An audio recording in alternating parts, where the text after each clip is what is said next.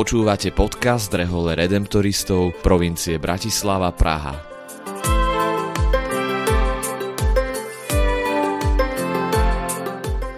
Kongregácia Najsvetejšieho vykupiteľa, Redemptoristi, je reholou, ktorú pred takmer 300 rokmi založil svätý Alfons nedaleko Neapola v dnešnom južnom Taliansku. Od začiatku sa venuje ohlasovaniu radostnej zvesti o vykúpení opusteným a chudobným – na našom území sa to dodnes realizuje najmä prostredníctvom farských ľudových misí, ktorým je venovaná aj táto séria podcastu.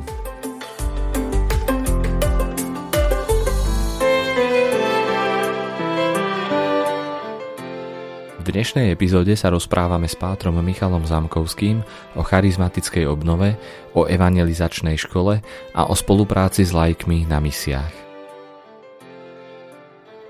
Ešte keď ste pôsobili ako tajný kňaz a redemptorista, stretli ste sa aj s charizmatickou obnovou a charizmy využívate aj počas farských misí, vidíme to aj teraz. Akým spôsobom bola a je obnova v Duchu Svetom dôležitá pre vás ako pre ľudového misionára?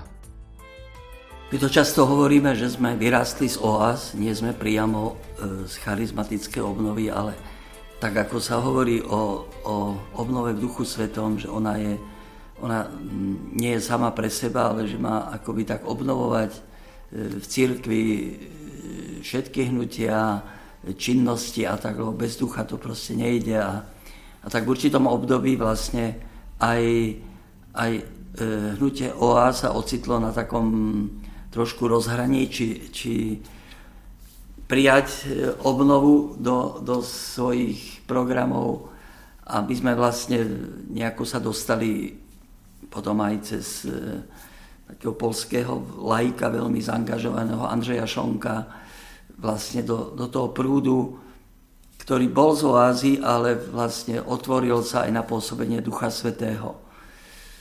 A jednoducho ja si neviem predstaviť misie bez, bez Ducha Svetého, bez toho, že, že nepoužívame aj, aj dary či poznania, vnímam niekedy, čo treba povedať, netreba.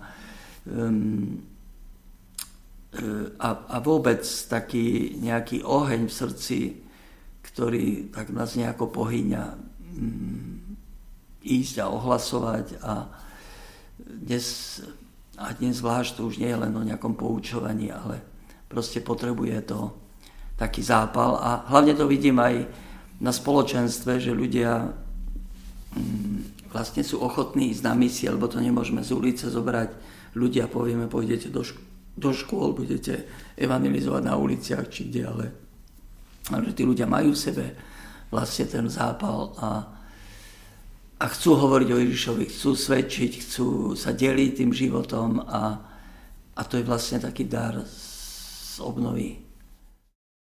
Už od 90.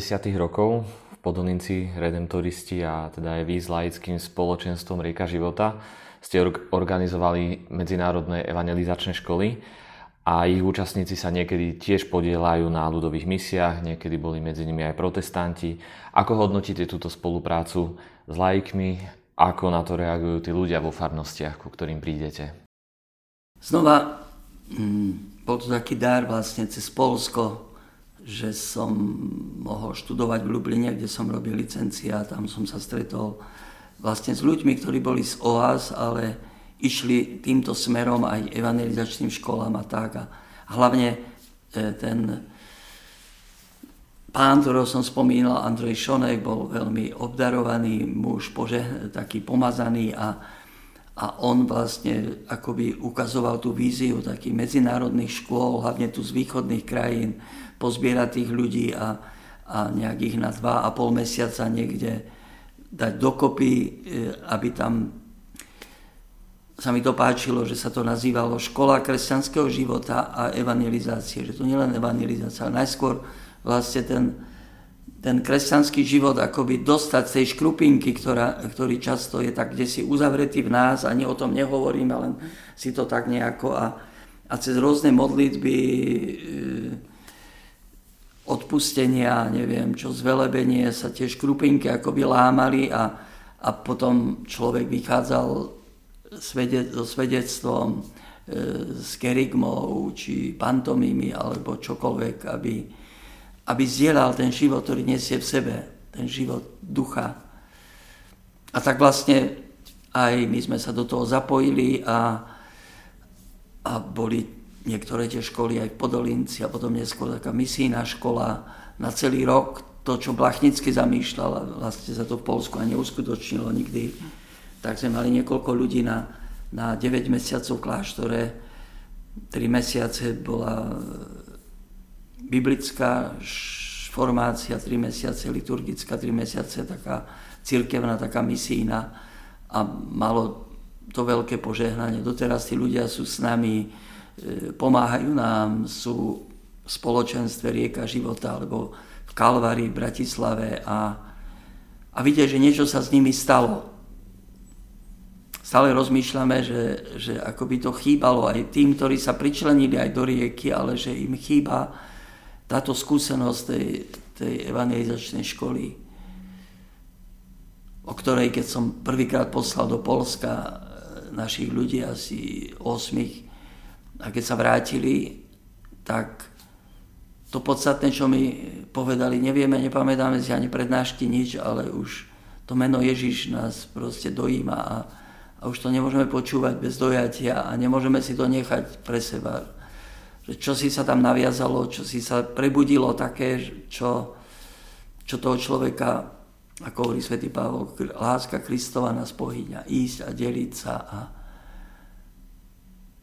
a svedčiť a, a rozdávať. Takže stále sa uvažuje, či by sme aj v dnešnej dobe nemali vlastne obnoviť tieto evangelizačné školy, či misijné školy, pozvať do kláštora ľudí, hoci dnes už ako si dosť ťažko si nájdu ľudia nejaký čas. Každý má e, do svojich nejakých priorít a aj študenti idú na brigády, aby si zarobili a neviem čo všetko, ale, ale dať Bohu čas, napríklad 3 mesiace v lete alebo, alebo celý rok pre misie, tak má to veľké požehnanie. Vidíme to doteraz a čo si sa aj s tými ľuďmi vlastne tak nejak vnútorne stane, premení, lebo ľudia po svete sú príliš rozlietaní a tu a tam samozrejme počuje prednášku, ale, ale kým sa neutíši to vnútro a naozaj nedovolíme e, Bohu, Duchu Svetému, aby nás tak nejako prenikol, prežiaril, e, že sme nastavení tak na to príjmanie celý čas, tak tak čo si tam chýba, ale viem, že Pán Boh to môže doplniť. No v tých školách samozrejme sme stretávali aj s, s protestantmi, e, ktorí majú veľké spoločenstva. Kolín, doteraz je to priateľstvo veľmi silné a navzájom sa obohacujeme darmi. Potom z Velebenia, či Jeremy Riegel a, a Catherine Scott, ľudia, ktorí boli v Podolinci a, a mohli nás ovplyvniť, e, mohli nám čo si z tej svojej spirituality a skúsenosti života s Bohom, z velebenia, ako si odovzdať priamo, tak to, to je veľké obohatenie. To je... Vždy sme sa riadili tým mm, takým inštinktom, že e, keď sa niekde objavil život na svete, Boží život a začalo sa vylievať, tak chceli sme byť pri tom, chceli sme z toho čerpať. A to ani je tak, že sme o tom prečítali, ale buď sme tam išli, alebo, alebo sme pozvali tých ľudí, že príďte a doneste nám, lebo to sa tak odovzdá, život zo života vlastne sa, sa to tak nejako prelína, odovzdáva. A dnes je to tak, že už aj rieka, všade tam, kde ide, či len pár ľudí, tak nesú vlastne ten život, tú rieku prinášajú, lebo, lebo tí ostatní sa modlia a, a myslím si, že sme tiež takým trošku, takým prameňom života na, na Slovensku a nielen na Slovensku, ale aj, aj pre svet. A ako ľudia príjmajú týchto lajkov, keď sa objavia na misiách, keď hovoria svedectvo kerigmu? Myslím, že sa prelamujú ľady a, a to, čo dnes sa rieši ako synoda, že máme ísť spolu a spolu robiť, tak, tak uh, už to dnes nie je nejakým problémom na Slovensku. A, ale často je to je to trošku aj také prekvapenie pre, pre kniazov, farárov, keď robíme spolu, sa často pýtajú, odkiaľ máte tých ľudí, skade ste ich, kto ich vyškolil a tak. E, a príjmajú to potom s takou vďačnosťou, zvlášť programy v školách, čo by sme my nestihli kňazi, a, e, alebo neviem, kde všade, vo väzniciach, e, na ulici niekedy, stretnutia s mládežou, koncerty chvál a tak. To už dnes nejde bez, bez lajkov ktorí sú v tom proste dobrí a, a robia to s, s radosťou, a keď to musia robiť často na úkor svojho voľného času. A, ale vždy je to také obojstranné, že aj oni, oni sú obohatení.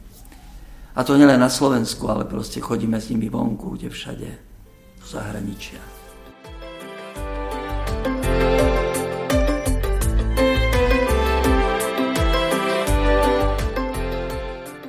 pátrom Michalom Zamkovským sme sa rozprávali o jeho službe ľudového misionára. Vypočujte si aj ďalšiu časť nášho podcastu, v ktorej budeme v rozhovore pokračovať. Moje meno je Jan Knies a som členom formačnej komunity Redemptoristov v Bratislave.